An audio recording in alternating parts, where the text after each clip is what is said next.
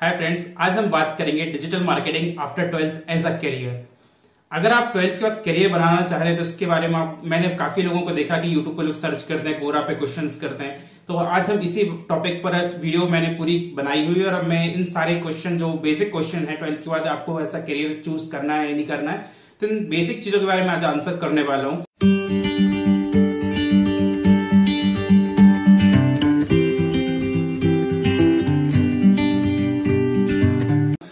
सबसे पहले तो आपको एक पर्पज डिसाइड करना पड़ेगा कि आप डिजिटल मार्केटिंग क्यों आना चाह रहे हैं। हो सकता है कि आप जॉब सर्च कर रहे हो, नए जॉब अपॉर्चुनिटी सर्च कर, इसलिए आप आना चाहते हैं, या फिर आप अपना बिज़नेस स्टार्ट कर रहे हैं, अपना ब्लॉग स्टार्ट कर रहे हैं, इसलिए आना चाह रहे हैं। तो सबसे पहले तो डिसाइड करें किस लिए आप डिजिटल मार्केटिंग के अंदर आना चाह रहे हैं। अब हम बात करते हैं जॉब के लिए।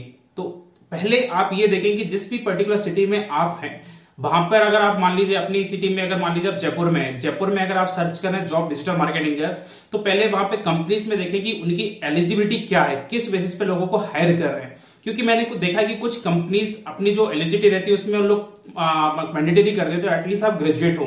अगर आप ग्रेजुएट नहीं होंगे तो फिर हो सकता है कि जॉब मिलने में थोड़ा प्रॉब्लम आ सकती है।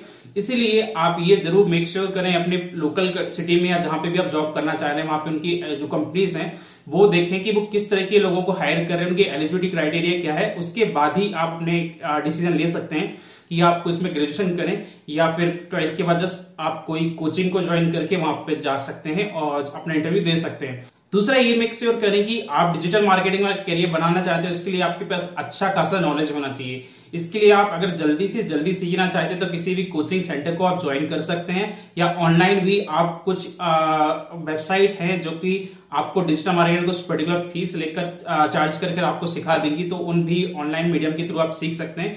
फ्री में अगर आप सीखना चाहते हैं तो गूगल और यूट्यूब के हेल्प से आप सीख सकते हैं बट उसमें आपको टाइम ज़्यादा लगेगा रिसर्च ज़्यादा लगेगी तो डिपेंड करता है आपके पास किस तरह, कितना टाइम है, उस हिसाब से आप डिसीज़न ले सकते हैं, और इसमें आप अपने जो स्किल्स हैं, उनको इम्प्रूव कर सकते हैं।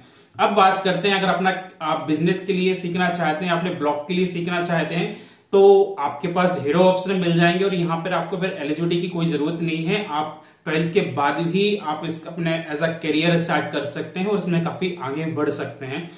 और अगर मैं पर्टिकुलर फ़ील्ड की बात करूँ डिजिटल मार्केटिंग के तो इसमें एलिजिबिलिटी कुछ भी नहीं है। आप एट्थ के बाद भी स्टार्ट कर सकते हैं टेंथ के बाद भी स्टार्ट कर सकते हैं ट्वेल्थ के बाद भी स्टार्ट कर सकते हैं। तो ऐसा जिसमें कोई प्रॉब्लम नहीं है। आपका नॉलेज के ऊपर ही आपकी जो करियर है, वो डिपेंडेंट होगा। तो जितना अच्छे से आप स्किल्स को इम्प्रूव करेंगे, उतना ही अच्छा आपको इसमें आगे बढ़ने का मौका मिलेगा।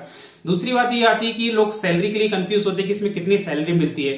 भाई, जैसा कि हम इंजीनियरिंग करते हैं, बहुत से लोग आईटी इंजीनियर रहते हैं सिविल इंजीनियर हैं। जैसे कि इंजीनियर को एक सैलरी दो लाख का पैकेज भी मिलता है किसी को बारह लाख का भी पैकेज मिलता है। तो डिपेंड करता है उसने किस पर्टिकुलर कोचिंग जो कॉलेज किया, किस पर्टिकुलर कॉलेज से उसने पास आउट है और किस पर्टिकुलर कंपनी में उसको हायर किया गया है।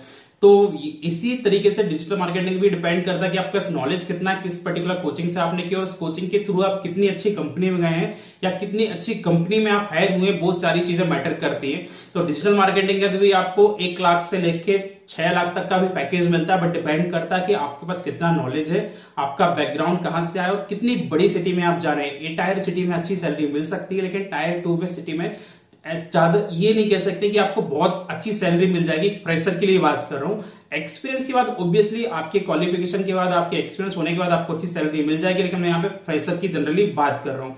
तो ये बेसिक चीज़ें थी जो लोगों के लिए डाउट होते हैं।